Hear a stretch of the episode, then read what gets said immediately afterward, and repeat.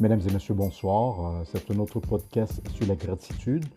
Euh, c'est un podcast qui aurait dû être diffusé depuis la date du premier novembre. Euh, j'ai le plaisir de vous faire ce podcast aujourd'hui, euh, en ce beau dimanche. Euh, J'étends ma gratitude à la fondatrice de l'organisme Héritage Hispanique Québec, Alexandra Regalado, qui, pendant la semaine écoulée, m'a invité dans un premier temps Ah, de faire une vidéo en direct pour parler un peu d'Haïti dans le décor de son bureau. Et dans un deuxième temps, me désigna comme la personne en charge de prononcer les mots officiels de bienvenue lors du gala virtuel de clôture du mois hispanique au Québec en date du trente et un octobre deux mille vingt.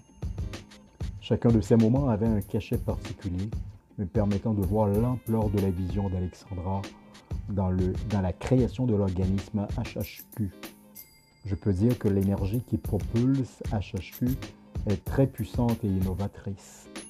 Je suis très heureux de pouvoir vivre de si belles émotions de joie qui sortent de l'ordinaire en compagnie d'Alexandra et de l'ensemble des membres de l'organisation. H H Q a eu son envol et est déjà dans sa phase de croissance pour les prochaines décennies. C'est un beau rêve qui se réalise. Je remercie Alexandra pour son amitié, sa confiance et son humilité.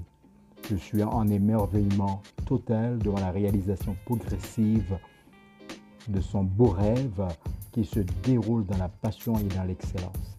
Alexandra est une visionnaire extraordinaire. Merci et je vous souhaite une bonne écoute.